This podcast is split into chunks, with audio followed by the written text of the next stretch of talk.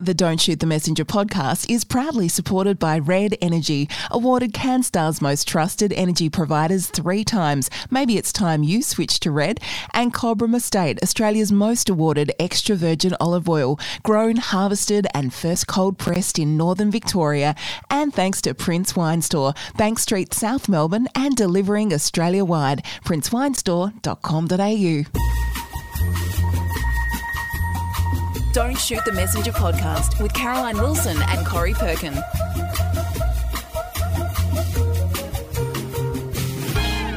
Welcome, everybody, to episode 277 of Don't Shoot the Messenger. I'm Caroline Wilson. I'm here with Corrie Perkin. Hello, Corrie. Hi, Caro. How are you going? I'm very good and I'm very excited because the Matildas won, which means we can have a fabulous conversation about a subject close to both of our hearts there's something happening in this country involving women and sport, and certain sports aren't quite getting behind it the way they should be, but we'll talk about that in a moment. We want to thank our sponsors. Obviously, we want to thank Australia's most trusted energy provider, Red Energy, chosen to be that way by CanStar three times, as I said. We want to thank Prince Wine Store, and Myles is coming in today with a World Cup mixed dozen Brilliant choice, Myles. And we want to welcome Cobram Estate, who are joining us for our recipe of the week, Corrie, in BSF. Yay! And as a result, Cobram Estate, obviously premium Australian extra virgin olive oil, we have both made cakes involving Cobram Estate olive oil. We have week. indeed. We have indeed. We are very excited to have Cobram Estate on board. As long-time listeners to the podcast will know, Caro and I have, uh, it's always been our go to olive oil. We've often talked about it in our recipes.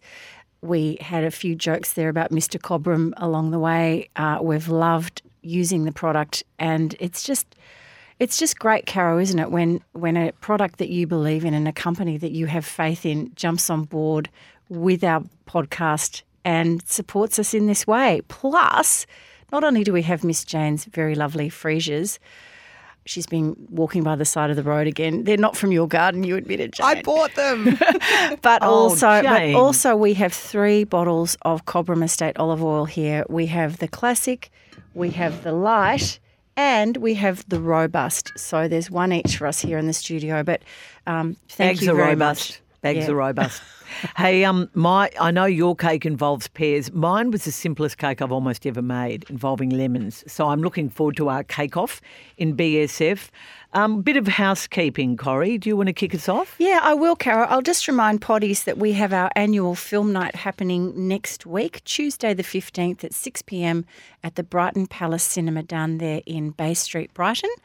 And you can jump on our show notes via Facebook or indeed via your podcast provider to uh, find out the details. But Janie, do you want to just um, give us the lowdown on what we're seeing and um, what we're hoping is going to happen? Oh, look, it's always great to actually see a movie with other people. And I know I missed last time and it was a hoot. so it's the Miracle Club. We want everyone to come along. It's just $20 for your ticket. If you want to buy a coffee or grab a glass of wine when you're there, fun as well. Um, so join us at the cinema. Don't go on your own. Come with us next Tuesday night. Exactly. And I think actually half of Caro and my own personal book club are coming along too. Caro, I had a text from the lovely, wonderful Lyn Swinburne, a friend of the pod, uh, and the founding. Uh, the, the founder of the uh, Breast Cancer Network Australia. The 25th anniversary, of course, is coming up. You and I have been invited to join the field of women on the 20th of August. The Melbourne um, Hawthorn match at the MCG. Unfortunately, I can't make it due to a prior commitment. Not sure whether you're going, but Linny said I am going to be there with bells on, girl. and I'm horrified you won't be there to watch your club. Well, I know. Against your old I, club. Look, the timing of this is appalling. I know I'm organising a golf tournament, which in itself is a joke because I can't really play golf all that well. What am I doing organising 24 golfers? But I am, and it's a weekend away, so I'm very sorry I can't be there. But Lyn says. Hi, guys. Just realised the World Cup final will be held on the same date. Our event is before the AFL match in the Arvo, And the Sydney final, of course, is at 8 pm, but it's going to be hard cutting through. So, Linny, we are very happy to pass on the details of this event. The ticket price will get everybody into the MCG, of course, into, onto arena access. Uh, you have general admission seats and the Field of Women gift pack, which I imagine, Caro, includes one of those beautiful pink ponchos. Just jump on to bcna.org.au for details about that great event. It is fabulous. We did the first one together at the MCG. I did the second one at the MCG. I've also done it out at Homebush in Sydney, and it is an extraordinary experience. It's incredibly moving and we are so looking forward to it. And you can also, ladies, virtually join the field of women. So if you're listening from interstate and going, oh, I so wish I could be there, can't get to Melbourne, if you head to pinkladymatch.com.au, I'll put the link in the show notes, you can actually virtually buy your place and in spirit and virtually represent yourself on the MCG. So that's a lot of information to unpack. But as a reminder again, the Miracle Club, August the 15th, next Tuesday, 6 o'clock at the Brighton Bay Palace Cinema. Corrie, thanks to Catherine via email who asked for my Amsterdam suggestions for her family trip. Um, she checked out a number of them. I'm so glad you went to Cafe Brandon, that beautiful old brown bar, Catherine. And um, I gathered that um, the uh, owner was very chuffed to hear that he'd been mentioned on an Aussie podcast. and thank you for that gorgeous picture. Famous. Of your dinner at Ducasse. One, I was there again last month. It is just one of the more wonderful restaurants in Europe. Really glad you enjoyed that. And Belinda B, look, Belinda B had a few issues with my moussaka recipe that came from my friend Tanya. I don't know whether you did the 10 each one or the second one that was the correct one. It's complex. It does take a bit of time, a bit like my pumpkin and ricotta and sage lasagna that I mentioned a few weeks ago. I reckon it's worth it. It is absolutely worth it. It's a complete crowd pleaser. Persevere, we say. Persevere, in the kitchen. Caro, let's talk Australian women and our um, international sporting heroes. Well, it's just, you know, as as we sit here and talk today, um, the Matildas have beaten Denmark 2 0. Sam Kerr got a run late in the game. It was interesting. I was on Offsiders on Sunday with um, a really good cast hosted by Kelli Underwood. And um, I made the point that I felt that we just needed to get to know our Matildas a bit better. And Simon Hill, who is sort of the voice of so- women's soccer and soccer really here in Australia, um, he made the ABC English English born in England commentator. He said that's just not the way World Cups are done. Players are kept very much behind closed doors, and there is a real media wall. But you know, I think, as I said, if the Matildas keep winning, no one's going to care. To think that seventy-five thousand people turned out on a Monday night, seventy-five thousand on a Monday night in Sydney. So the, the biggest crowds now um, is, is another soccer related crowd. And of course, the biggest crowd ever was that event that happened. Um, it was a Cricket World Cup here at the MCG, and it was put on, I think it was in 2020, and it was literally a week or two before Victoria shut down with COVID. And thank heavens it went ahead because that still is the record for the biggest crowd. 90 something thousand fans came into the MCG. But that people are turning up in these numbers and watching free to air TV when it is on free to air TV in these numbers just speaks volumes, doesn't it? Yeah, it was a fantastic game. It was. it- Um, I know the team and the coach said afterwards they were not quite playing to their full 100%. But, um, and I'm not sure what was happening with Denmark. They seemed a little lackluster. But the excitement when Sam Kerr took off her tracksuit top, standing standing on the boundary line, ready to come on, or we hoped that she was coming on. Uh, it, it started. It started in the second half, midway through, with that, and it just kept building and building. Well, it started with it started at the very beginning. I mean, let's Well, face it, at the goal very against beginning. the run of play was just Oh my goodness me! It was just it was just such a it was just such a, an exciting game, and there are so many things that we can talk about um, this particular series and its contribution. I imagine to um, women's and girls soccer. But I just kept thinking about my eldest grandchild, Hattie, who is prep, grade uh, six years of age. And I was up in Ballarat for a couple of days over the weekend, and we were chatting about uh, Aussie rules. And her dad, Charlie, is very keen to enrol her. And uh, soccer is also an option. I think it's fantastic that she actually has these two options because when you and I were growing up, that was never considered. Never considered. No, and and look, we we speak today on a day that just days after our Diamonds have won the Netball World Cup, beating England after losing to England in an earlier playoff. They made their way through, beating Jamaica, and of course. Um, now they are in. Well, well, they've won. They've won the World Cup, so that was an extraordinary event. Um, the cricket team retained the Ashes, um, not the men's cricket team. They did it. They did as well, but our women's cricket team. And it's just. I have the ratings figures if you wanted to hear them. I don't know whether ahead. you know them. So we're recording this on Tuesday morning, Potty. So this is last night's uh, Matilda's match against Denmark.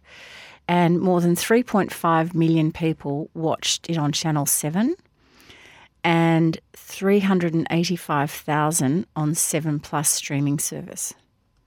So that's a pretty extraordinary number of Australians who have engaged immediately with women's sport. Who would have thought? Who would have thought?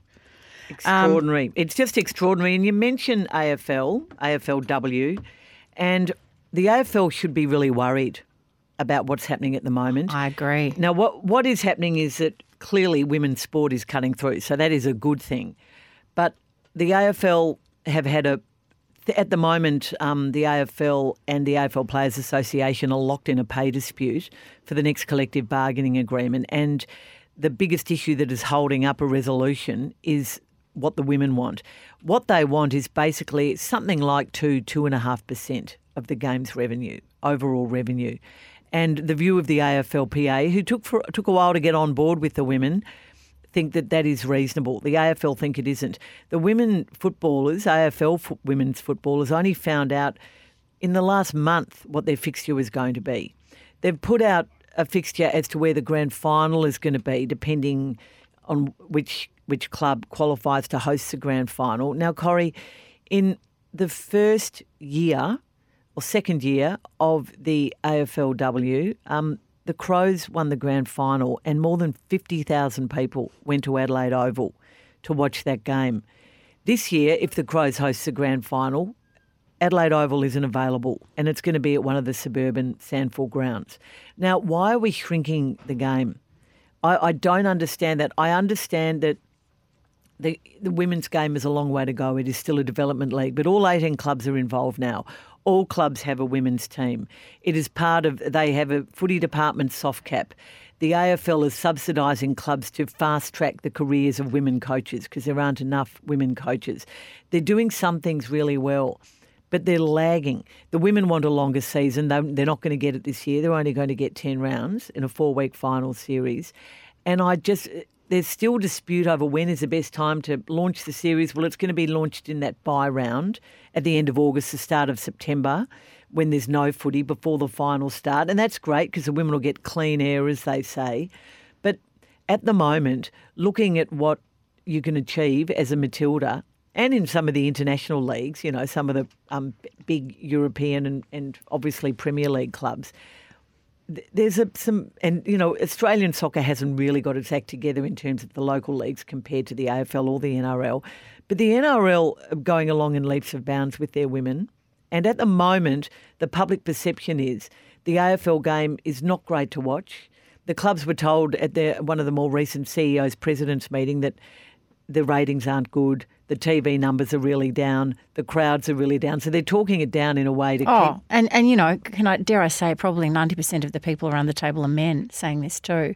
How many AFLW games are they going to? Are they feeling the energy? Look, well, there, Car- no, there, there is problems with the game, and, and oh, there are rules they Carol, probably should have. And I agree. There are rules they should have changed, but the women at the moment are feeling diminished. Oh, and, I, and I absolutely understand this. Look, to compare it with what's happening with the Matildas and soccer, women's soccer is not is a bit of an unfair comparison because, of course, soccer has women's soccer has um, grassroots threads going back to the late seventies. Um, but it's we know we so know so does AFLW. It's just not well, international. It, well, it's not international, but certainly it was not. I mean, footy was not played in the seventies at my school among girls, but um, but you know, in the eighties, soccer was you know, this is a really this is a this is a long term project. I mean, I mentioned Harriet, who's six. We want Harriet in ten years to, or 15 years to be able to enter a competition, an AFLW competition, if she so wants to and if she's talented, that is strong and robust and and um, and successful. And there are just so many hurdles I think that that um, anybody connected with AFLW ha- have to overcome. And I have to point the finger at a lot of men. There's still discrimination. There's enormous pay inequality. Sponsorship is an issue. Media coverage. I mean, the mansplaining that goes on and the condescension. Well, we've sometimes. got a good example. We've got a good example of that. And I had a crack at the Collingwood CEO long-time sporting player, manager, premiership player, entrepreneur, AFL partner. That's a key, long-time AFL partner when um, he ran his management company. Craig Kelly was interviewed on the ABC about 10 or 12 days ago. And Kelli Underwood, it was a pretty line and length interview until Kelli Underwood asked him a question about why AFL isn't showing the foresight and strategic big thinking that soccer and cricket did with their women's sports when they started to expand. This is a bit of what happened. Feels like it's plateaued. Are you happy with the 10 games? Oh, Kel, you've gone down a rabbit hole I'm not sure you wanted to go down. Why is that? Well, because I keep hearing this. And stop saying it. You and others. Right. Stop saying we've got it wrong. We're actually, what we're doing is we came out of COVID. We've got, there's only a certain amount of money that goes around. So how much every time we put on another game of football? Yeah, a weekend costs two million dollars. Costs a lot of it. money. So what we've got to but do. what about the women's on, lives hold and on, how on. they Kel- negotiate Kel, living? Let me finish. When we started, when I started, we did two days a week of training, Mm. And we headed towards being a professional athlete. It took 15, 20 years. We've done in eight years what took 15 to 20 years way back then when we did, when we when we went from AFL, VFL into AFL. So what I'm saying is we're on the right pathway. The marketing and what's going to happen with the AFL this year is going to be so much better. Where we play the games, consistency will be so much better. The focus is there, but we've got to come on the journey. We can't just squeeze the lemon and just start handing out cash that we haven't got as a whole competition.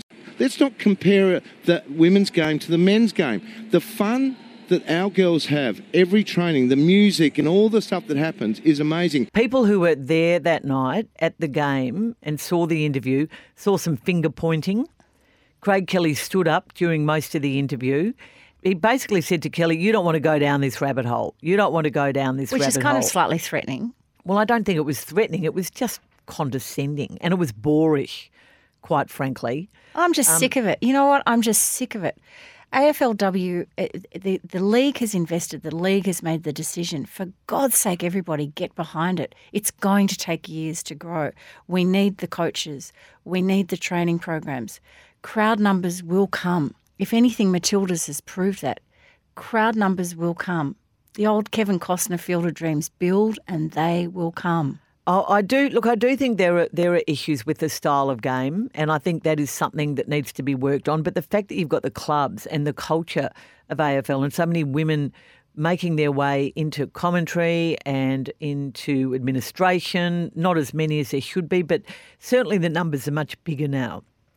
You know, we've got. I mean, at the top, you know, we've got at the moment, I think we've got three AFL club presidents are women, and you know, it, and when Peggy O'Neill was still there, there were four. So that's not a bad number. Needs to get better. And every club now, it's been years since clubs didn't. No club um, had had women board members, but there's a long way to go. And um, I think there'd be people at Collingwood who would have been a bit concerned by some of those Craig Kelly comments. Oh, I think so too.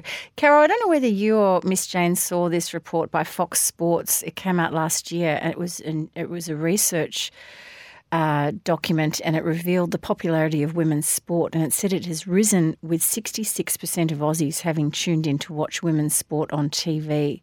Of those who noted a change in viewership, viewership, 69% have increased their consumption of women's sport since pre-pandemic. So that's that's um that's a terrific trajectory, and you you cement it with oh with the diamonds on the weekend. I know a lot of people. Uh, a lot of some people in my household go, oh, netball, women's netball, really? But a win is a win. You know, we'll, Well, the take game it. the game was at two a.m., so we had to be really dedicated to watch that one. But the cricket is extraordinary, and, and Kelli Underwood made the point with Craig Kelly. These other yes, they might be international. They're different sports, but both women's soccer and certainly cricket took big risks um, with their media coverage, the, the deals they made, the strategy they made to expand, and they've paid off. Yeah. They've paid off big time. And just on the um, on the Matildas Go Girls, and can I just say, what a hero, what a terrific player Mary Fowler is. I I love it. Whenever I see the ball go to Mary, I enter a happy space. What about Donald Trump when the Americans went out? He Oh. basically blamed the Biden administration. I think, anyway, tho- those poor American girls who came in as strong, one of the strong favourites to have bowed out, which has been a bit of a shock. Um, Germany's another one. There's been a few surprises, but um, Canada too, who were the Olympic medalists who Australia beat in the last of the pool games. Well, But, we're not um, saying that the Matildas are the Steven Bradbury of the, of the World Cup, but it is it does work in our favour. No, they've, they've, they've played some good footy, and I'm really glad. Well, I was just glad they made it to the round of 16 because no host nation has ever failed to do that. But now they're through to the quarterfinals, which is unbelievable.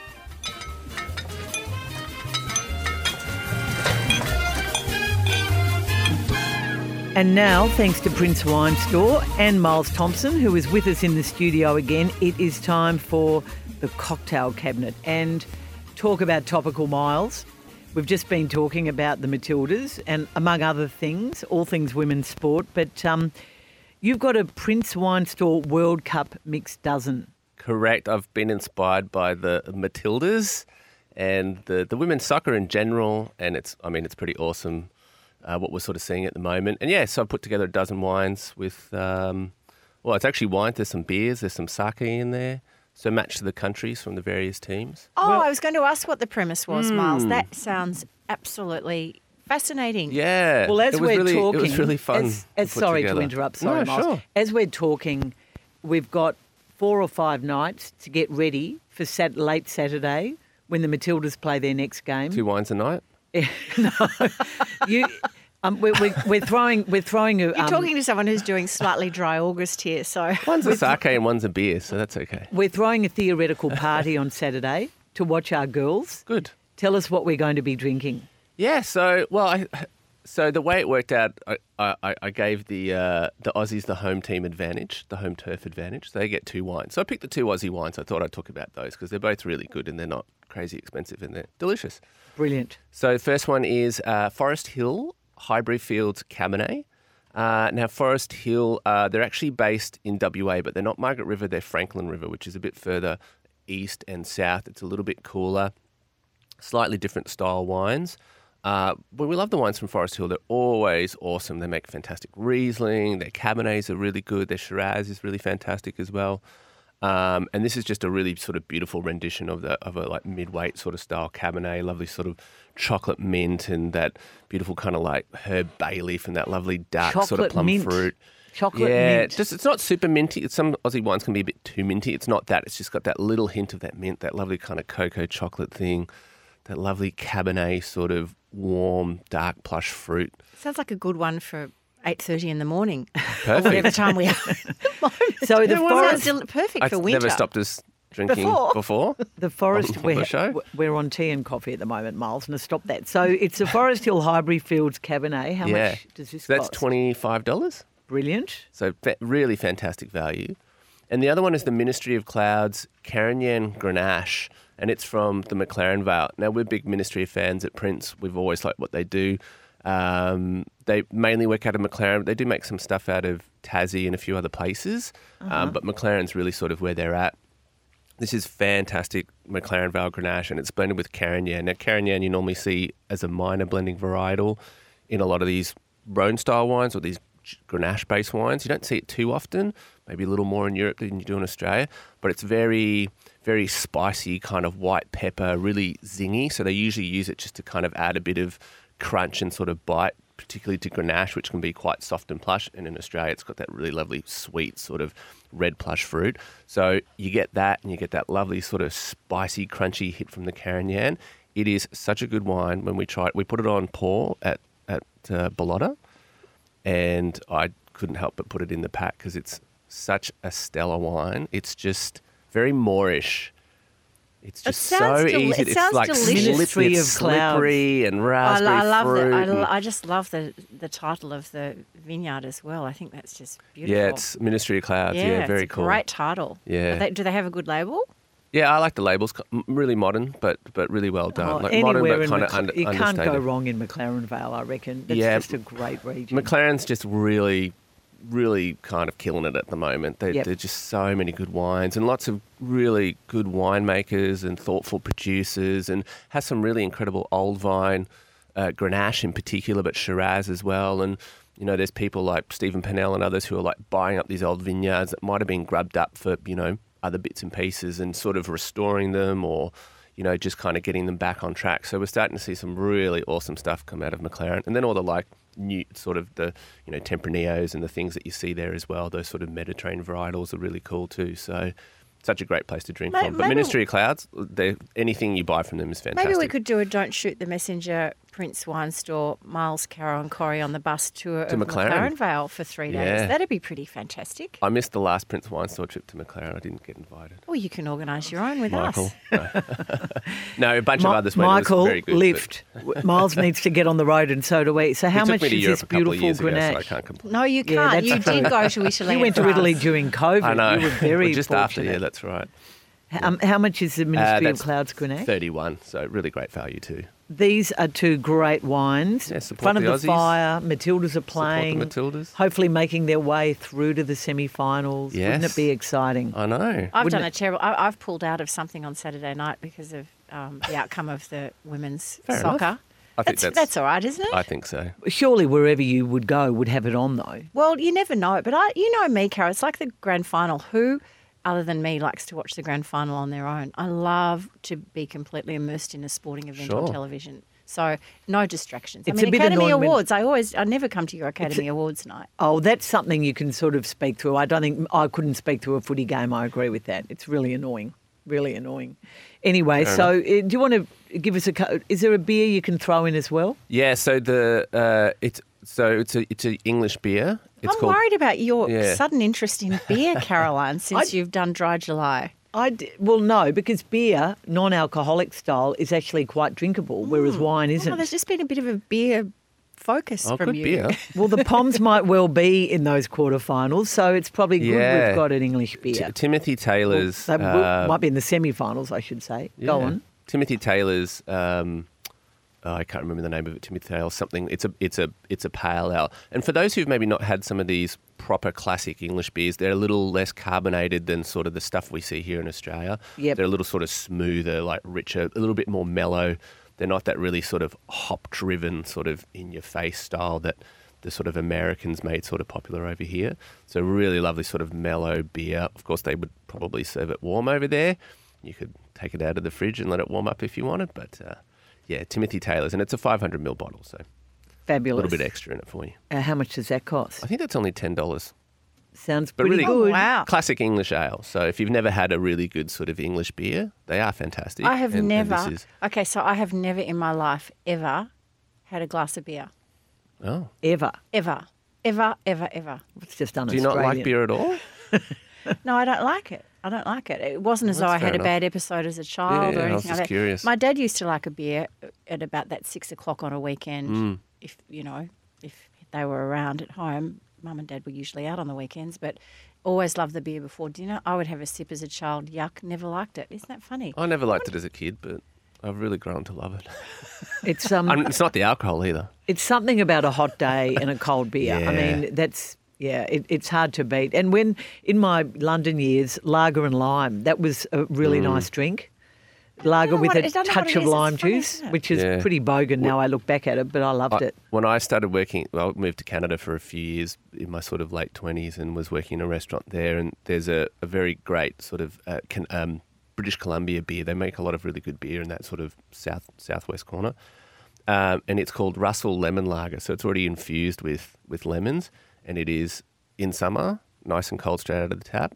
I was a bit like, oh, lemon fruit beer. What are you talking? And then I had one on a hot day and I was just like, oh, I'm How con- delicious. converted. Do you sell? Absolutely do you converted. sell that or a product No, like that at I, I, keep talking about maybe trying to bring in some of these can, Br- British Columbia beers in particular because they've got such a great little their, their, their brewing's really good down there. They make some really cool beers. So maybe one day, but yeah, I don't think the Russell comes in. Michael, that's your Oh, second bit of homework. few. uh, so maybe British maybe. Columbia. That's now that's yeah, a trip. BC beer. Really, I worked at a place that served nothing but British Columbia beer on tap. It was like forty beers on tap. Very, very cool. Myles, when you say in your late twenties, that was like a minute ago. At looking oh at the well, yeah, youth of sure, you. of course it was. That's correct. Myles, the Prince World Cup mixed dozen sounds absolutely brilliant. There's some great recommendations there. The Forest Hills Highbury Fields Cabernet, the Ministry of Clouds Grenache from McLaren Vale. Grenache, yep. Yes, and um, and the Timothy Taylor Pale Ale. yeah, Brilliant. Yum. Thank you so much for coming in and thank you for Prince Wine to Prince Wine Store. Remember to use the promo code MESS, that's short for messenger, in capital letters at checkout for your 10% listener discount. And remember that Prince can arrange delivery to anywhere in Australia or interstate. Well, obviously interstate because it's anywhere in Australia. Thanks, Myles. thank you.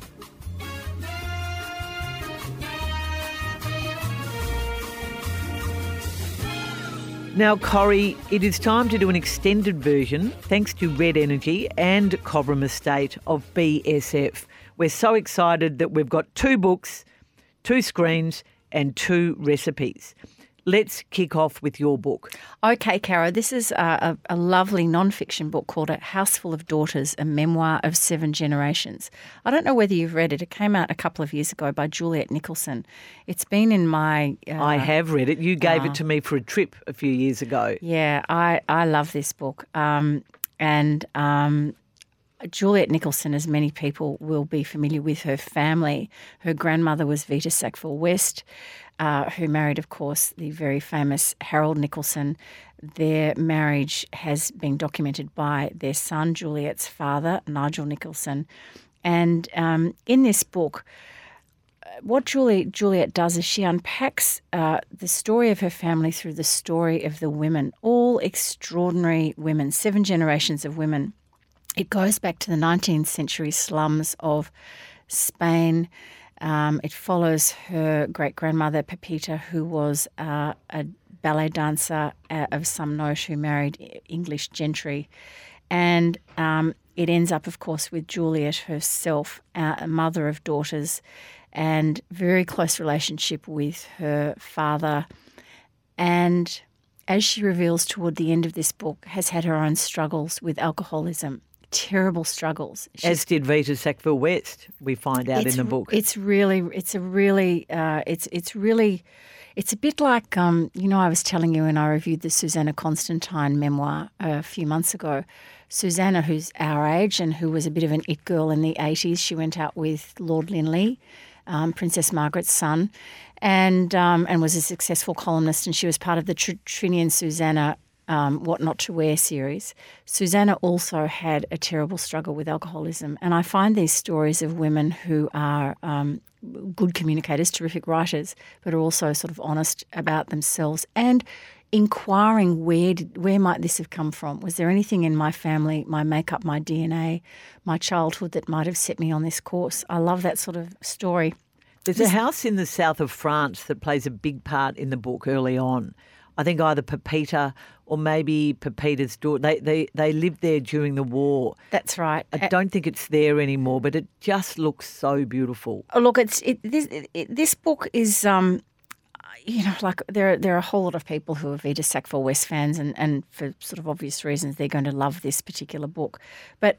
It's also uh, it is also a generational looking back and and what kind of makes makes a family, and I mean, as one of the reviewers said, the Nicolson family and the Vita Sackville West story has been told and written about many times, but never with this focus on the daughters. And it does make for troubling reading, but it is such an interesting, interesting story and well worth the journey. And as I said, we go out, we, we span two centuries, um, and of course, Knole, which is the um, which is the old Vita Sackville West, the, the old Sackville West property, the the stately home of England, is a big part of it. As is Sissinghurst, which of course is where Vita Sackville West um, built her beautiful garden. And Juliet grew up there as a child. There are some wonderful, happy memories that she reflects upon. having spent time around Sissinghurst, and then this terrific relationship with her father, particularly as he's aging and then as he comes close to death. I find that very moving. So it's a great book. Thoroughly recommend A House Full of Daughters by Juliet Nicolson. Now, what have you been reading? Well, I have just finished Best of Friends by Kamila Shamsie, uh, who obviously wrote Home Fires, which was a brilliant book, an absolutely brilliant book, set in London largely. Um, a lot of tragedy in that, which was sort of about um, the grooming of um, terrorists, but you know, around a family story too, which was absolutely brilliant. This book, I'll be honest, it's not as good. No, I agree. A But book of two halves, don't you think? It's a complete book of two halves, but it was ultimately really satisfying to me. Um, the first half of the book is set in Karachi, in Pakistan. Two young girls who are best friends at a private girls' school. Um, both are. Well, one is particularly upwardly, one is upwardly mobile, and one comes from the sort of landed gentry, so, so called, of Karachi. Um, so their names are Miriam and Zara. One's father is a cricket commentator, and they have done pretty well. The other one comes from a long line, a, very wealthy family, um, and they're leather merchants. And um, one of the girls is going to inherit the family business and run it, and the other girl is just a brilliant scholar. Uh, something happens at a party towards the end of their school days that changes their lives and, and shapes their lives in a way forever. Um, roles are Would it- played. just, just on that spot, without doing a spoiler alert, did you feel it was it, it, it rang true that it was legitimate? Yep, I Okay, did. yeah, I did. Um, it involved fear. It involved a horrible situation involving men, and it's not upsetting or gruesome or anything like that. But you It's feel menacing, isn't it? You feel the menace as to what happens to them, and the roles of the two girls somehow swap around. And the one who is really to blame is she really to blame? Anyway, it shapes their lives. And what happens is that one is sent to England, to London, to boarding school. The other one stays behind. They um, fast forward 30 years to London, um, sort of maybe about, I don't know, 10 years ago. And um, one, the, the one who was going to run the family business is now a very, very successful businesswoman in tech, very, very successful. The other one is a, a very, very famous public figure in human rights. Both have links to the government. Both have, have links to big business. Both of them, dare I say, seem to have fabulous wardrobes too. Both have amazing wardrobes. They get together every Sunday for a long walk. They're still the best of friends. Their lives have gone in completely different directions personally, but it is just extraordinary the way their lives have panned out. Um, everything comes to a head at a cricket game at Lords involving England versus Pakistan. One of the girls was a great junior woman cricketer, you know, quite relevant given what we've just been talking about. And, you know, there's a lot of talk about Imran Khan, who incidentally was in um, sentenced to three months jail Has- for corruption the other indeed. day. Don't know how long, don't know what's going to happen there. But anyway, the epic story sort of takes a lot of twists and turns. And in the end, it comes back to what happened that night back in Karachi. And it's um, very, very confronting Mm. what happens to them at the very end of the book. I'm interested that you say you didn't enjoy it as much as Home Fire, and that, of course, is the book I think it was just a little bit slow. Yeah, yeah, But the I second did- half. I agree. But I Home Fire, if, if people haven't read Home Fire, we've reviewed it before on this program. It won the 2018 Women's Prize for Fiction, and it really put Kamila Shamsie on the map, certainly here in Australia. And in fact, she came out and um, did a couple of events at the Wheeler Centre, and I was fortunate enough to meet her. She is such a charming warm, super, super person. And um, I was really looking forward to this book, Best of Friends. And I'm not sure why I was disappointed. I think you're right, it's a bit slow at the end. Um, I kind of wanted it to be as good as Home Fire. Is doesn't that so often happen? Yeah, and it, and it, it look, it's a very, very good book. It's a great exploration of a Great friendship. book club book, don't you think? Yes, and it's you know it's about really also ideological differences between two women, which they've managed to overcome for a long, long time, and both of them do things they're not proud of, and both of them have a darker side, and yet this friendship that has been so strong and bound them together for so long is suddenly challenged in the most massive of ways towards the end of the book. And I won't say what happens, but no, I, look, I still really enjoyed it. but yes, I, uh, some of it could have done with a bit of an edit. But look, I did really, really enjoy it. Anyway, that's Best of Friends by Kamila Shamsie, and Corrie has told us about House of Daughters by Juliet Nicolson. Now, Corrie, I've been to see Oppenheimer. Oh, great. It's And no, ma- no mention, as you said last week, of Sir Mark Oliphant. Yes. Well, it leaves out um, some of the British and the Australian involvement in the development of the atomic bomb, but it is. A, I think it's a masterpiece. Really? I think it's a masterpiece. Tell why. Well, the performances are elite. The it, it, it's done in a surround sound. People say you should go and see it in an IMAX. I saw it at the good old Cinema Como. It is deafening at times, and a lot of the the sound effects are what is going on in Oppenheimer's mind. And And how good is Cillian Murphy? he's absolutely brilliant. God, he's mesmerising. the the two key women are And my- played by Florence Pugh, Who I is- love. who is brilliant, and of and Emily Blunt, who is also brilliant in this. Both in their way, very complicated women who play the major roles in Oppenheimer's life. Um, I didn't really know about um, the Manhattan Project and what happened at, at Santa Fe. It was just, and you know, I didn't know that it was the Oppen, the Oppenheimer farm that he shared with his brother, which gave him the idea to go and start all this testing and to do the development of the bomb out there. It is. It was just an extraordinary story. It starts in Europe and in London in the 1920s. The cast, Oh, Tom Conti's in it. Co- Tom Conti, Remember Glittering Prizes Yes, on the BBC? absolutely, when we all And fell in love with him. Yeah, and he's Albert Einstein. He Oh, bobs up as. Albert Einstein. Um, Gary Oldman bobs up as um, Eisenhower. Um, there, there is some absolutely brilliant performances. Um, who? Oh, look, there, there are so many great actors in it. I, I can't go through them all. Oh, Gary Oldman plays Harry Truman, the Yeah, president. sorry, I said Eisenhower. I'm sorry. He plays Truman. Josh Hartnett. Take that back. Josh Hartnett is one of the major players. Rami There Malek. Rami Malek plays a key role, but a very small role late in the film. Probably the biggest, the the biggest, the one of the greatest performances is by Robert Downey Jr., who plays a very shadowy character who starts. At, we we meet him early on in the film, and he plays a major role in Oppenheimer's downfall towards the end of the film. It's about the it, it- it's about the development of the bomb and all of that stuff. Even though we know what happens, we know what happens with Japan. And incidentally, the film is going to be shown in Japan, but they still haven't announced a date when it's going to open. And I think this must be a very complex situation for the Japanese.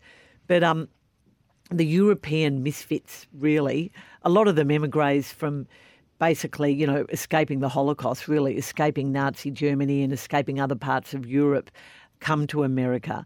Um, the big sort of question really is was Oppenheimer first of all I mean he was he became one of the last real victims of the McCarthy witch hunts. Was he a communist?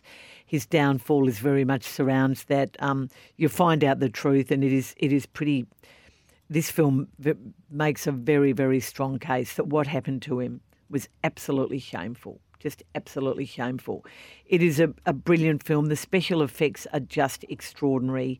Um, the nuclear side of the story is extraordinary, and what goes on at this town, they basically build from nowhere at Los Alamos, where Oppenheimer really becomes the sheriff. And there is so many sort of scientists who come in and actually take part in the development of these all the different scientific theories. I mean, you don't really understand what's going on, except they do it in a way that makes it absolutely fascinating. And the human drama is so fascinating. I can't wait. I I, did see Bar- Barbie. I have to Matt. Matt Damon is also absolutely right. brilliant He's in it, in it and he plays.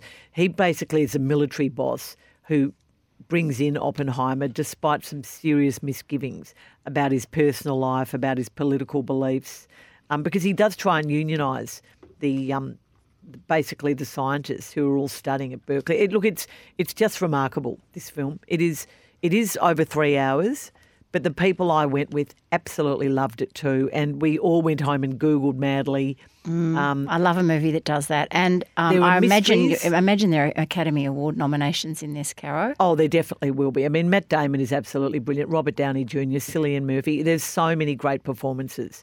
So many great performances. Um, I, I just can't go through all the, the people that just bob up in it who would have been so keen to Did appear. you did you miss me saying that I went and saw Barbie? yes, you're looking you're looking a bit crestfallen. Um, seven out of ten for me. I took the two little girls, so perhaps I was looking at it through their lens. Um, Harriet was glued, didn't really get it, but was glued by the, I mean, the set design, the costumes. It's all extraordinary. The music, it's wonderful. Willow was bored. I tend, you know, she at about the. How um, old's Willow? She's four. Yeah, a bit So young. would be suggesting that she's Bit probably young. a bit young, but at the about the 35 minute mark um, of the first quarter, she was she was ready to to go home. But um, I tried to give it my best shot, Caro. I know it's just clocked up a billion dollars. Congratulations to all the females involved in this extraordinary effort. I celebrate it for what it is. Ryan Gosling is. Well, yeah, I know, I'm thinking I'm thinking of directors and producers. Oh, and, yeah. and Margot Robbie and Greta. Uh, what's her name? Can't Gerwig. remember. Thank you. But um, yeah, it was just you know when I saw La La Land and you and I were on a completely different highway with that one. I loved La I think La we're Land. I know I think we're on slightly different highways with Barbie. But anyway, um, just if you are thinking of taking children, probably six is your minimum age. I would suggest. Not everybody I know loved it. In fact, a couple of friends bailed me up after last week's podcast and said, I can't believe you love Barbie. But other people just went, I was blown away by it. And I want to go and see it again. As I do, I want to take Brendan to Oppenheimer because I missed some of the lines in it and I missed some of the some of the writing in Barbie is very clever. Mm, Well, I'll go to Oppenheimer with you so long as you don't give anything away.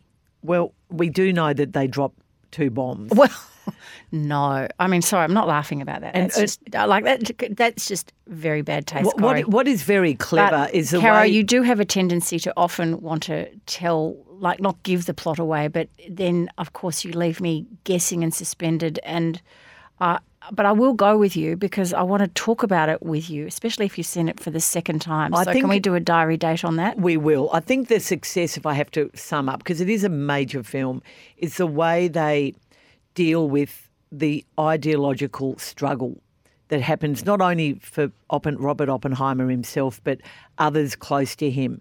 And there's no clean cut answer, which is why it's Mm. What so are we clever. creating? Yeah. Which is why it's so clever. And um, look, it's a brilliant film. Now, Corrie, you've been watching TV. I have. So uh, we were given the tip on the weekend on Saturday by our friends Helly and Nick, Drops of God on Apple TV. And so, of course, Sunday night, four episodes into, I think it's an eight part series. Caro, you will love this. You will love this. It is a first class production, and it's the story of uh, a family drama. It's a family drama, but it's set around wine collection and the wine industry. Alexandre Leger, who is a famous French uh, wine writer, has is dying, and he ha, he leaves behind this massive private collection of extraordinary wine, estimated to be oh god, you know, over 150 million dollars. But it uh, in the film, the solicitor, when he's telling um, the estranged daughter who f- travels from France to Tokyo to be with it, the dying father, and of course the father passes away. Um, he's reading out the uh, the terms of the will, and he says this is the biggest collection, the most important collection, and most prestigious collection in the world. So things are not as they seem because Alexandra and his daughter have been estranged for a whole variety of interesting backstory reasons, and we go back and we explore all of that, and we can see faults on all sides, including um, his former wife, um, Camille, the daughter's mother. But um, Alexandra sets up uh, terms of his will are that um, the owner of his of this collection, the the inheritor of this collection, is not his only daughter Camille, and is not his the Japan, his Japanese protege Izzy Tomine, um, played brilliantly by a Japanese actor Tomohisa Yamashita, who is who is just mesmerising every time he's on screen.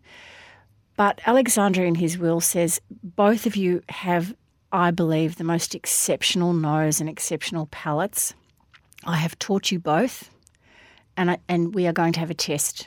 And the test is we will have a blind tasting and you will tell the panel what, what, what the vintage is, the vineyard, where from, what year, and these are the terms. And I think there are three testings. As I said, I'm only up to series four, so they've only had the first testing thus far. But it is fascinating. Camille is torn between. Um, she was pulled away from her father when the marriage broke up when she was an early young teenager. He had spent so many years with her as a child, taking her through vineyards, explaining grapes to her, encouraging her sense of taste and smell with wine, and oversteps the mark when he actually encourages her to have a sip. Or does he? And the mother, of course, that's the end of the relationship. Meanwhile, Issei Tomine is in Japan, has enrolled in one of um, Alexandra's courses where Alexandra is now living, and develops this extraordinary palate and becomes his protege. So, who's going to win? Where does this leave us? Is this a true story? No, it's not a true story. It's just but a it is- great film. It is really brilliantly acted. Actors, um, I mean, you probably don't know their names. Camille Fleur is played by Fleur Geffrier, who is a gifted um, young, um, incredibly absorbing on screen um, actress. She plays Camille, the daughter. Uh, Alexandre Leger, um, through the ages, it, it's because we go back, of course, to the backstory. Highly, highly recommend Drops of God. If you love wine, you'll be wanting to pour a glass in the first half hour. I suggest It's a film? it's a, it's a eight part series. Oh, series, sorry. on okay. A- on Apple TV. So that is Drops of God. Highly recommend. Caro, can you kick us off with the um, food element because I just have a little. Um, gift today for um, yourself and Miss Jane. I've actually bought in the cake that I um, am going to talk about, but I'm going to give you both a taste test. So I just have to go into a bit of Geraldine Dillon preparation here while you talk. you talk about the lemon olive oil cake. mine is incredibly simple, and thank you again to Cobram Estate. I actually used the light, the Cobram lighter olive oil for this recipe, and as I said, it is called the lemon olive oil cake. Very, very simple. You get a 20 centimetre cake tin, so a, one of this. It always looks so small, the 20 centimetre cake tin, but you can't believe how far it actually goes goes on. I absolutely agree with you. I thought this is not going to make enough for six people, but you're right. It makes enough for about 12. Um, this actually, the, the trick to this one is rubbing the lemon zest into the sugar. There are literally six ingredients in this cake. There is the finely grated zest and juice of two lemons. There's 300 grams of caster sugar, three eggs, 300 mils of full cream milk, 300 mils of the extra virgin Cobram Estate olive oil, and I use the light one as I said, but I don't think any, you could use either. You could use any, and 300 grams, which is two cups of self-raising flour. So simple. It starts off in, with um, a large bowl rubbing the lemon zest and sugar together. Once the sugar sort of gets fragrant and damp, you add the eggs, you whisk, add the milk, the olive oil, and the lemon juice, and then you add the dry ingredients. It takes 45 to 50 minutes to cook. It is absolutely beautiful warm. You don't need a glaze or any syrup over it. It is very nice with yogurt, sour cream, or ice cream. It is a lemon olive oil cake, and Corrie, it's from one of our favourite cookbooks, Ostro, and I highly, highly recommend it. That sounds you- great. Now I'm just preparing here. So this is um, And Miss Jane's got this detail of the lemon olive oil cake on her show this is the almond pear and olive oil cake. So just um, I'm so impressed with these sound with these um sight effects, not sound effects. You, is that yogurt you've served it with? yeah, yo- yogurt with a tiny little bit of milk, so it's a bit runny. It's just plain Greek yogurt, but I've added in a um, probably a couple of um, um, teaspoons of vanilla for this little. I should say that pears are absolutely fabulous at the moment and lemons are everywhere. I don't know about you, Miss Jane, but my tree is dripping, which is why I had to find something. I had to do a recipe this week that not only involved Cobram Estate olive oil. Thank you, Corrie. Oh, the Marimekko serviettes as well. Um, Cobram, but also um, lemons. Yum! Look at that, everyone. There okay, you go. Corrie, I want you to tell us the secret to your almond pear and olive oil cake. Right, okay. So I've never cooked this recipe before, but um, in celebration of Cobram Estate coming on board, how could I possibly resist this recipe? I haven't had breakfast. I'm thrilled. Um, now I just have to call it up on my bit of, machine. a bit of here. Um, icing sugar, bit of icing sugar lying around the studio, Miss Jane. You're going to have a bit of a job after this. Yeah, or I maybe think we so. we could actually clean it up ourselves. Um, now I just have to call it up because I've lost it on my screen. But um, and pear. oh, sorry, Jane. Can you just That pause is this for a second? delicious, Corrie. It's so It is. moist. Is- do you find that with the olive oil, Caro? It's the moistness. yep, and that's why it works so well with the lemon cake. So, th- so you can you can access this potties via our show notes or also via delicious.com.au, which we've talked about before is a terrific go to uh, website for anybody searching. This is called uh, the almond pear and olive oil cake. The reason I wanted you both to taste it, apart from the fact that I love you and I wanted to share my cooking with you, which is what cooking a cake is all about, is the olive oil component here. Now, I think, I don't know what you guys think, but I think there is just a tad too much olive oil in this. I used the classic, the Cobram Estate Classic. I also have at home, and I always have it, Caro, in the, in the cupboard, the Robust.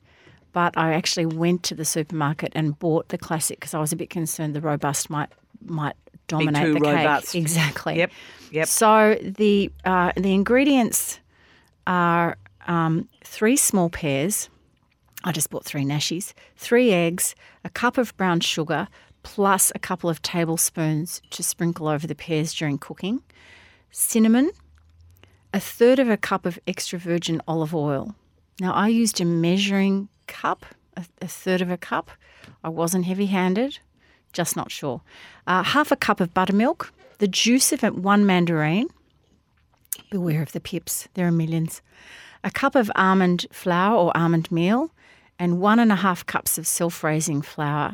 And the recipe says glu- gluten free flour will also work. You preheat the oven to 180. You line a, you line the round cake tin with baking paper, and you sprinkle the base with two tablespoons of brown sugar and a little bit of cinnamon. You cut the pears into two, you scoop out the core, then you cut them in half again lengthways, and you line the base of the cake tin with the pears, which of course now are sitting on a little bed of brown sugar and cinnamon. You beat the eggs with sugar until fluffy. You add a teaspoon of cinnamon, um, the olive oil, buttermilk, mandarin juice, and you whisk well. And then you fold in the almond flour and the sifted raising flour and gently incorporate them into a batter. Don't overmix it. Pour the batter over the pears and bake for 40 to 45 minutes or until the skewer comes out clean when inserted into the center of the cake. I would urge pod- potties if you're a little if you have a little bit of a um, peculiar oven as I do. I um, I set the timer on to 35 minutes and I pulled it out at the 40 minute mark. It was absolutely done. You turn it upside down, leave it to cool on the rack, and then you serve it, as you said before, Caro, Greek yogurt, cream, whatever is you mix. But today I've done the little yogurt and vanilla um, mix for you and sprinkled it with a bit of icing sugar. In presentation, I would suggest um, also that you might want to do some toasted almond flakes on top and a little bit of icing sugar sprinkled over it. That could be really pretty. But it's a beautiful recipe, isn't it? But I just It's um, absolutely stunning. just might just a tad less olive oil. What do you both think? Oh, it's perfect, Corrie. And no, it- I don't reckon? think so. I think it's perfect too. it's actually not too sweet because I was a little worried then that no, it's not too having sweet. cake for breakfast. no, it's not too it. sweet. Isn't that lovely? The way it's it's it's quite a subtle cake, isn't it? Beautiful. Thank you. It's absolutely Oh, stunning. pleasure. That's a pleasure. So that was BSF. Thank you to Red Energy. Thank you to Cobram Estate. We have so many wonderful olive oil recipes coming up. I've already got next week's, Corrie. You'll be pretty Oh, I have next week's as well. So anyway, we'll take it in turns. But over the next few weeks, potties are going to be a few, few with pleasure. Mine, Cobram um, Estate olive oil recipes. Mine is a hearty and simple, using a lot of leftovers winter midweek meal. And a big thank you to Cobram Estate, Australia's most awarded extra virgin olive oil, grown, harvested, and first cold pressed in northern Victoria. So, a place very close to our heart, a business very close to our heart, and Caro, our stomachs. But let's move on to um, our next segment. Corrie. you are grumpy. I am grumpy, Caro. There was a story in The Age last week which had the headline.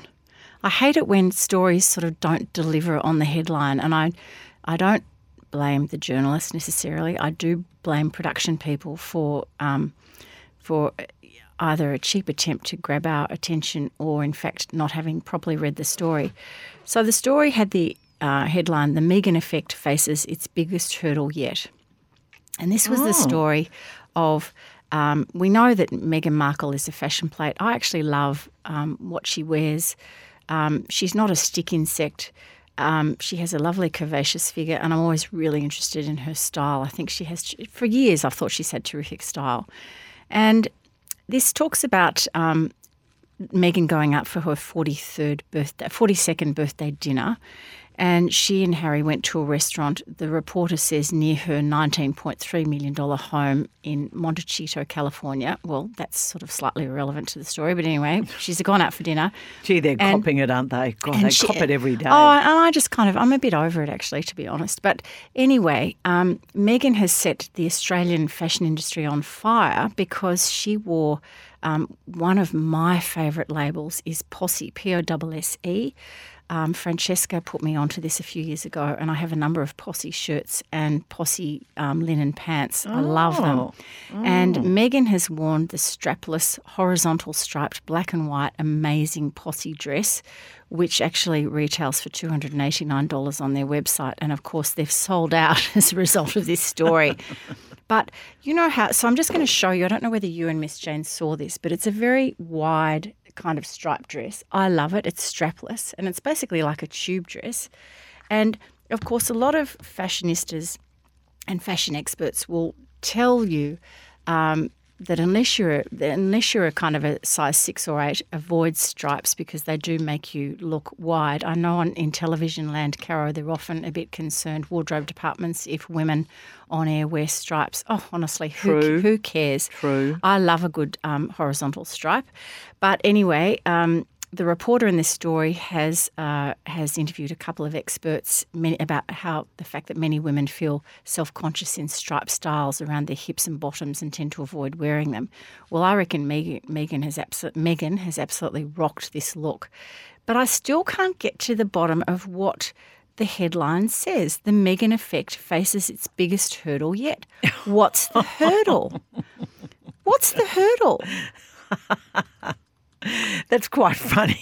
I mean, I so mean, we- seriously. So, we interviews a stylist, interviews the owner of a boutique in Melbourne. Um, the stylist says it's a style that does not suit any body type.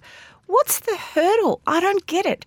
There's no hurdle here. Is the is it the hurdle that women like you and I might um, not necessarily warm to, to horizontal stripes because perhaps they make us look bigger? Or I don't get it.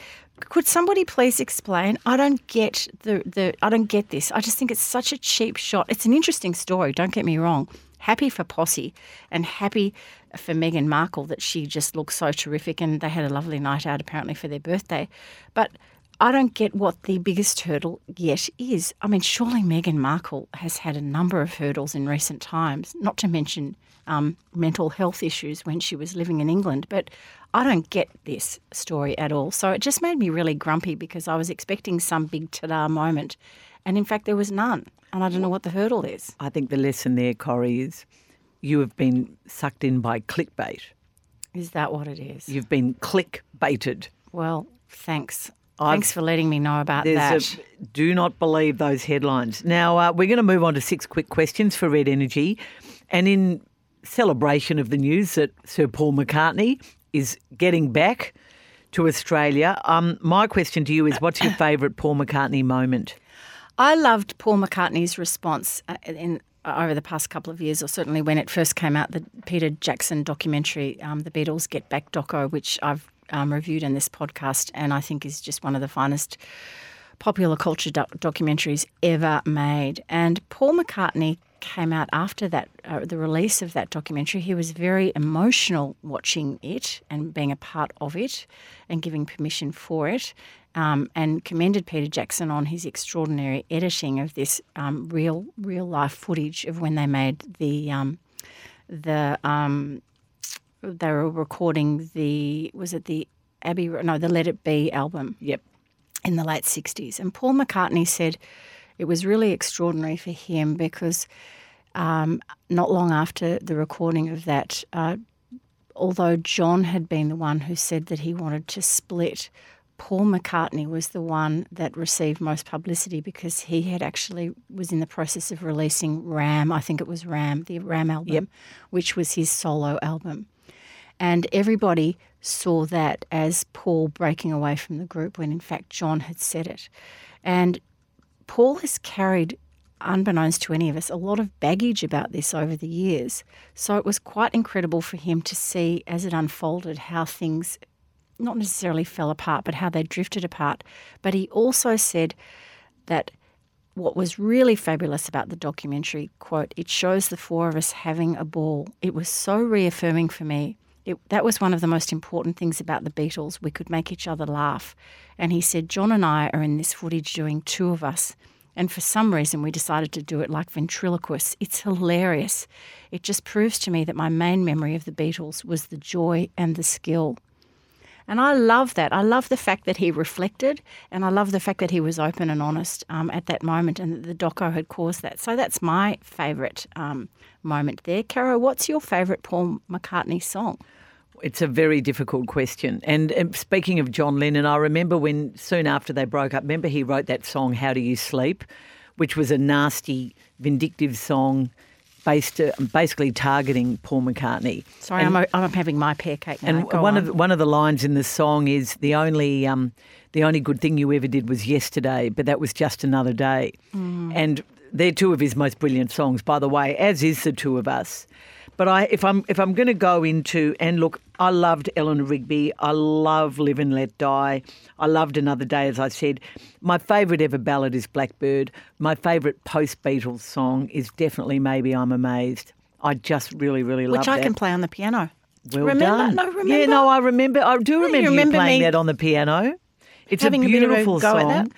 That? But although I love Hey Jude, and there are so many other brilliant songs, you know, Let It Be is one of them. Get, um, we Can Work It Out is just one of my favourite songs of all time. So I think I'll say We Can Work It Out. When you see it your way, there's a chance that we might fall apart before too long.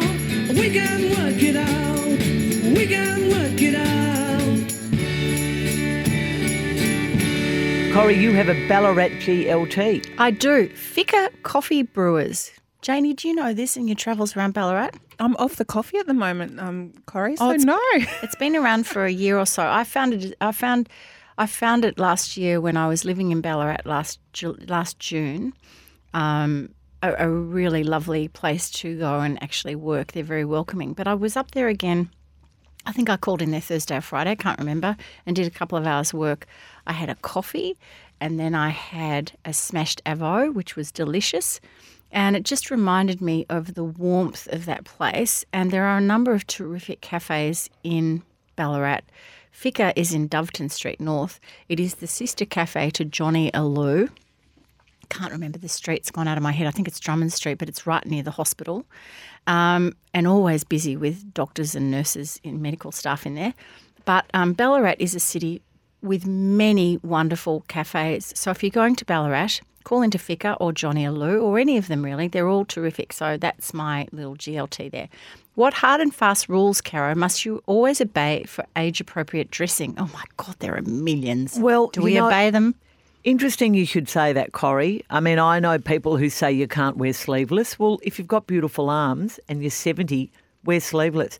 I know people say you've got to be, you can't wear a skirt or dress above the knee. If you've got great legs and you're 75, you're still going to have great legs. Legs don't, you don't, don't go off. Well, Coco Chanel used to say that you, you know your skin gets a bit wrinkly and that women shouldn't. But also, as my mother used to say, after menopause, your knees drop and you grow a beard. Yeah, well, if you, some nice legs last forever. If you've got great legs, How is your beard, by the way? you're you talking about. How's your drop knees? Oh, mine are shocking. I don't have a Especially if I keep eating this beautiful cake, it'll be even worse. The other one that I'm always, you've, you've got to wear a bra. Well, if you're really flat chested and you don't need a bra, don't wear a bra. I've decided there are no rules for age appropriate dressing. Yay! Where would you like if you look good. And even if you don't, seriously, who cares? Just have fun. Speaking of dressing, what Well, I'll tell you what, this cake is actually really good. it's beautiful. Speaking of dressing, what was your most successful purchase in Europe recently? Well, you would have seen a bit of this in Florence, but do you remember on day one, I think, in Florence, I bought a pair of navy linen pants from Cos. I I reckon, do. they, I reckon they're about 90 euro. I thought they might have made them in four different colours. Did I haunt Cos for the rest of my trip? Everywhere. In Verona, in Milan, in Rome. I just kept searching for were there other colours? No, there were not. But these navy linen pants, they're quite a tough linen, so you don't have to worry too much about um, crinkles. And boy, did they have many outings. Went with the black t shirt, went with the navy t shirt, went with the white shirt. They were varying combinations, and I wore them out to dinner. I wore them during the day. And um, as we know, you can always dress up an outfit with a bit of jewellery. So they went out at night time a fair bit. But if anybody is going to hot climes over the next six or eight weeks, don't dismiss linen. Don't think, oh, I won't have access to an iron. I mean, linen, some linen actually looks good as crumpled, but if it's a dark colour, you don't really notice the the crimp, the crinkling, and you can roll it up as Caro does when she takes on her hand luggage to go away for five weeks. I always travel with linen. Just roll it up, and I tell you what, a pair of good linen pants that you can wear with um, a, a pair of runners or a pair of um, you know flats, or as I would with my Archie um, um, flip flops. Highly recommend. Caro, what's your amazing? You're still are you stuffing your face with the cake. Um, you served me a piece of cake. I'm sorry, it's a bit hard not to to keep eat eating it. it. Um, I'm now putting my fingers in Jane's, um, in John Jane's plate with her yogurt. Um, tell me, what was this week's amazing fact? I just want to talk, and I won't talk for too long because we've been banging on for hours. I want to talk about the AFL Commission, which at the start of 2021, so take your mind back, Corrie, that's almost three full football seasons ago now, lost two commissioners, including Jason Ball. And we were just coming out or in and out of lockdown, weren't we? Yes. Um, Jason Ball. Uh, Jason Ball played in premiership teams for both West Coast and Sydney. He'd been a Sydney Swans board member. Um, Related to Cuddles? No. And um, and Kim Williams was the other commissioner who um, vacated the role then. I, th- I think it was their, their terms were up, whatever. Kim Williams, uh, most famously, I suppose, the News Corporation boss for a time. Foxtel, and, yeah. and Foxtel. Um, the AFL never really made a big thing about the fact they were going to replace these men. They still haven't replaced them almost three football seasons later. There have been two lots of presidential committees, nomination committees, and for the first time in the history of the AFL and its independent commission, there has been no former footballer on the commission. There are a couple of former club directors and presidents, um, including Gabrielle Trainor and Andrew Newbold, but there is no one who has ever worked on a, at a football club. That's outrageous. The clubs are getting more and more upset about it. Richard Goyder makes the odd oblique comment occasionally, the AFL chairman, including earlier this year when, when he said, Oh, well, I was criticised for having too big a commission. Now I'm criticised for having a too small commission. Complete bunkum. No one ever criticised the commission for being too big. One of the reasons it's great to have commissioners is that they're almost spotters they bring expertise, you know, be or be it business, media, legal. Um, there's so many different levels of expertise. There's an Indigenous commissioner, Dr. Helen Milroy, who may or may not be there for much longer. Um, they represent all different manners of society, and and they're seen to. They, they, they, they were devised as an independent board because the game was being run by the clubs, and the clubs were all obviously self-interested. But we had a um, we had a derby in Queen in Sydney last weekend. Gabrielle Trainor was there as a former um, Giants director. She always goes to the footy in Sydney. No other commissioner, AFL executive. There was a Q clash the week before. No commissioner was there. No AFL executive. The AFL are so thin on the ground at the moment, and their commissioners are not meeting at footy clubs the way they used to. And frankly, I believe they're out of touch with the game. So, all manner of people. Not, have, not all of them. As- Would you as- say all commissioners were out of touch? No, no, game? no, no. As as a body, mm. I believe some of the and and Gillon McLachlan has basically been very much an autocrat. Run and has run the game in most areas brilliantly for some years now. But he's on the way out. Now So, sorry, is your fact the fact that we have not replaced the two commissioners? we we have no football expertise on a commission that runs football, mm. and Leigh Matthews has been mentioned and spoken to, and rejected. I'm not sure why. Maybe not rejected. Andrew Ireland, who's on the Sports Commission, a pioneer, former player, pioneer of football in Sydney and Queensland, oversaw premierships by that Brisbane and Sydney. For some reason, wasn't invited on the commission when he retired as CEO of the Sydney Swans. Now, in a bizarre move, Gillon McLachlan has approached Patrick Dangerfield, who is a current player, to join the commission while still playing. How ridiculous. He, I mean, Well, Patrick Pat- Paddy could do that job, but not while he's a player. He's a- such an independent. It, it has to be an independent role. He, he is a brilliant wearer of many hats, Patrick Dan, hats, Patrick Dangerfield. But he's he's um he's running the he's a player boss of the um chairman of the AFL Players Association, and they're, they're trying to negotiate a pay deal.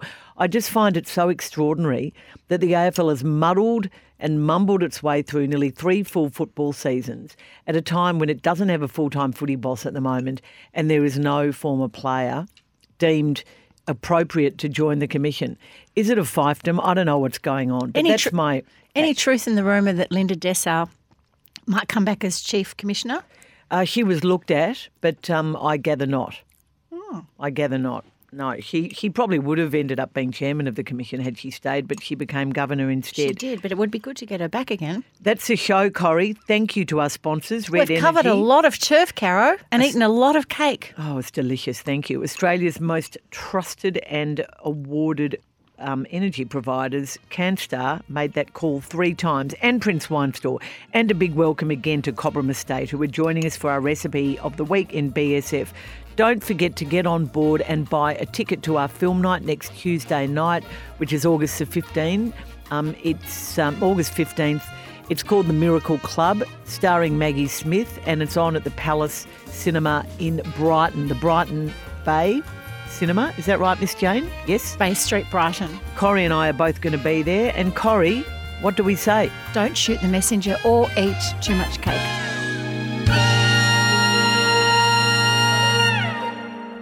Thanks for listening to this episode of Don't Shoot the Messenger with Caroline Wilson and Corrie Perkin. We love hearing from you, so join us on Facebook or Instagram at Don't Shoot Pod or email us via feedback at don'tshootpod.com.au. And if you'd like to support the show, the best way to do it is to tell a friend to listen. Your word of mouth recommendations are just so greatly appreciated. And of course, you can support our wonderful sponsors who make the podcast possible. Red Energy awarded CanStar's most trusted energy providers three times. Maybe it's time you switch to Red. Cobram Estate, Australia's most awarded extra virgin olive oil, grown, harvested, and first cold pressed in northern Victoria. And Prince Wine Store, Bank Street, South Melbourne, and delivering Australia wide. Visit princewinestore.com.au. Hi, it's producer Jane Neild here. And when I'm not producing Don't Shoot the Messenger, I have the pleasure of jumping in a podcast studio every couple of weeks with Shaynna Blaze, of course, interior designer, judge on the block. Shaynna, the Homestyle podcast, it's DIY, it's design, it's renovation. What can people expect? Uh, solving problems, I think. You know, we get, you know, we have our little hashtag, what would Shaynna do? So people have questions of like, you know, I'm going through this at the moment. How can I solve it? But it's also talking about how we can save money. What are the new things coming out? And just talking how your lifestyle works with your home rather than you trying to fit into your home. You'll find a link in the show notes to this episode of Don't Shoot the Messenger. And you can subscribe to the Homestyle podcast with Shaynna Blaze wherever you get your podcasts.